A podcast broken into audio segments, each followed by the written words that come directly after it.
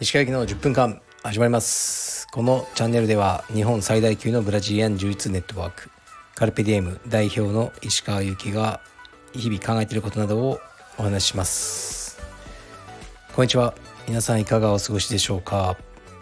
僕は今オフィスでこれをやってますね。夜の9時なんですね。この時間までオフィスにいることは最近はないんですが少し仕事があって今オフィスにいます。でレターがねあのもう来ないです。はい。あの新しいシステムを僕があのやってたんですけどね。レター僕がこうこういうのを送ってほしいみたいな。ダメでした。はい。だからもう何でもいいです。適当なやつ送ってください。答えます。鹿さんはアイス好きですか？とかたい焼き好きですか？とかそういうのばっかり来てましたけど何でも答えます。でですねだからレターないからフリートークなんですけどうんフリートークは難しいって思う時もありますけどなんだか話すことは毎日普通に生きてればあると思いますね。その平凡な一日でも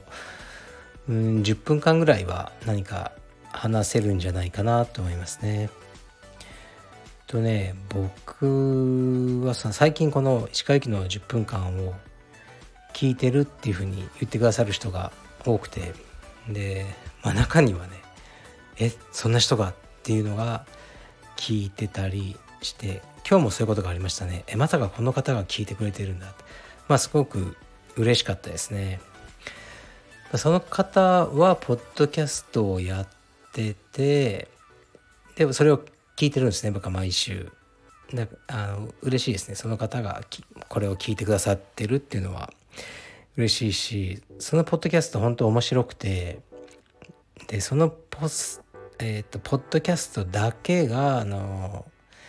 原因ではないんですけど最近大きな買い物をしてしまったんですがしてしまったっていうか、まあ、自分の意思でしたんですけどその背中を押してくれた要因の一つですねこのポッドキャストは。すごく魅力的だなと思ったんですねその商品というか扱ってらっしゃるものが。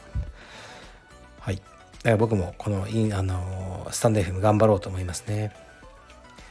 でえー、っと昨日僕が取材を受けたんですね。がっつり23時間オフィスで、まあ、写真を撮られ、えー、っとインタビューに答えたんですけど、まあ、それは7月の終わりにあのウェブ媒体で出るらしいんですけどで4名の方で来られてライターさんとディレクターさんとアシスタントさんとカメラマンの方っていう感じで。でカメラマンの方とはねあの全然お話ししなかったんですけど撮影中は。お忙しそうだったんで。でも使ってらっしゃるカメラがペンタックスでおっと。あんまりいないんですよねそういう商業のカメラマンでペンタックスを使ってらっしゃる方は。おって思ってたんですけどたまたまねあの皆さん送った時にそのカメラマンの方がジャケットを僕のオフィスに忘れたって言われたのであじゃあ取り行きましょうって言って2人で取り行ってじゃあ飯でも食います？って言って2人であのサンマ定食を食べたんですね。でそこで写真の話したらあのすごく面白くてで僕写真の話するの好きなんで。でその時にあのインスタとか教えていただいてしたらねあの上原貢さんっていう方であ結構ねなんかすごい媒体撮ってらっしゃる方方だったんですよね。あそ全然申し訳ないなとか思って。でそのインスタは上原さんの僕のえー、っと、ね、普通の結城石川の、えー、インスタグラムアカウントのストーリーにさっき載っけておいたので興味ある方は見てください。いやなんかねめちゃいいんですよ。まあいい上から目線で悪いんですけどプロの方に対して。まあいいというか僕がすごい好きなタイプの写真で嬉しかったですね。あのねせっかくね一緒にご飯食べて仲良くなったのになんか写真見たらなんか全然違うなと思ったら悲しいじゃないですか。やっぱりなんか喋ってる時から素敵な人だったんですけどテイストが合うんだなと思って嬉しかったですね。でそう今日は朝ね毎日息子とご存知の通り体操ばっかりやりまくってるんですけどだから8時から9時までやってるんですね8時ぐらいに電話があってで電話珍しいじゃないですかそんなそうね早朝でもないけどで電話取ったらなんか女の子の赤ちゃんというか幼児がなんかギャーギャー言ってるだけなんですね。ママまあとか。で番号もえー、っともう僕は登録してない番号でうんだから間違い電話で子供がねあのボタンを押しちゃうってありますよね。あそれ系だなと思ってしばらくその子の声聞いてでもうね何も起きないのであの話しかけても「何?」とか言ってもあのねずっとあのその女の子一人で騒いでるんでまあ電話切ったんですねでそしたら、ね、そのメッセージで「すいませんあのないないです」娘が勝手に携帯をいじってかかってしまいました。っていうふうにあのメッセージが来て。でこの方はですね、まあ、女性なんですけど15年も以上前が15年ぐらいかなに僕がプライベートレッスンなどをやっていた女性だったんですね。だから青山の前の麹町道場の頃ですね。でそれからもう一回もお会いしてない。ですねか十数年。でで「あ何々さんですか」って言ったら「あの猫、もう子育てで大変です」みたいな。でね、最近石川先生はいろんなところにこう出てらしてこうなんていうかねあの全く私がもう遠い存在になってしまいましたみたいなことが書いてあったから「いや全然僕は何も変わってないですよ。あの頃こと」って言って。あの青山の近くに来られたらお茶でもしましょうっていうふうに答えたんですけどあのその子供の声がなんかめちゃ良かったですね。だからその15年前はね本当に若い女性だったんでうん今お母さんになってるっていうのが、ね、なってらっしゃるというのがなかなか想像しにくいんですけど、あ、子供の声元気な声聞かせていただきましたっていうふうにこうメッセージ返したりしたんですね。でね子供、まあ、僕も2人いますけど本当子供がいるっていうのはなんだろうな当たり前じゃないんですよね感謝しなきゃいけないなと思いますしうん一般的に言う僕子供好きとかではない気がするんですけど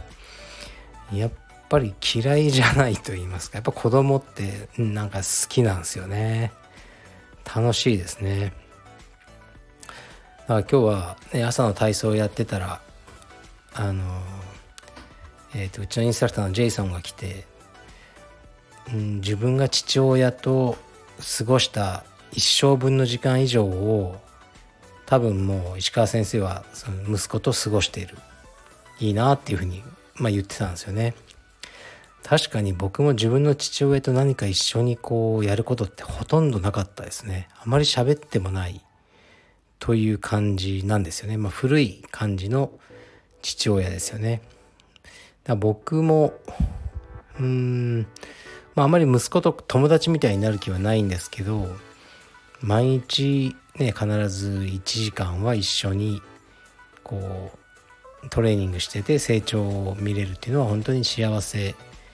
だなと思いますし、まあ、いつかこれもやらなくなると思うんですけど小学校に入ると時間的に厳しくなるのかなって思うともうねこれできるのって3月ぐらいまでですか？あとね10ヶ月ぐらい、まあ、長いっちゃ長いんですけどそれで多分僕と彼との朝練習は終わりになるのかなと思うと寂しくなりますね。うん。で本当ね子供がいるのは当たり前じゃないので、まあ、大事にねあのしようかなとか思ってますね。で今日は息子と風呂に入ったんですけどうちの息子ってあの5歳なんですけど文字を全くまだ読めないんですね。多分教えれば読むと思うんですけどこう読ませようと思っても俺は文字に興味がないんだとか言って読もうとしないですね。覚えようとしないですね。だからまあといってもね多分まあ一生よ文字を多分ね読めずに生きていくってことないと思うから何かのタイミングで覚えちゃうと思うんでまあいいよっつってあのやってたんですね。そしたら文字読めないしもちろん書けないんですよ。そしたら今日あのお風呂に入ってたらあの鏡を見てって言うからなんだよって見たらカタカナで「パパ」って書いてあったんですよ。で確かに「パ」という文字はちょっと前に教えたんですよね。でもうそれをこう覚えてて「パパ」っていうふうにこう鏡に曇った鏡に書いてくれててうん不覚にもねちょっと泣いちゃったんですよね。嬉しくて。なんだか。そういううんこう、まあ、子供って感動をくれますよね。はい。だからあのまあ子供嫌いじゃないよって話ですね。うん。だ最近ねインスタとかはやっぱりこう息子ばっかり登場するじゃないですか。娘が登場しないんですけど娘はねもうやっぱ13歳になってえっ、とまあ仲いいんですけどね。あの何て言うかこう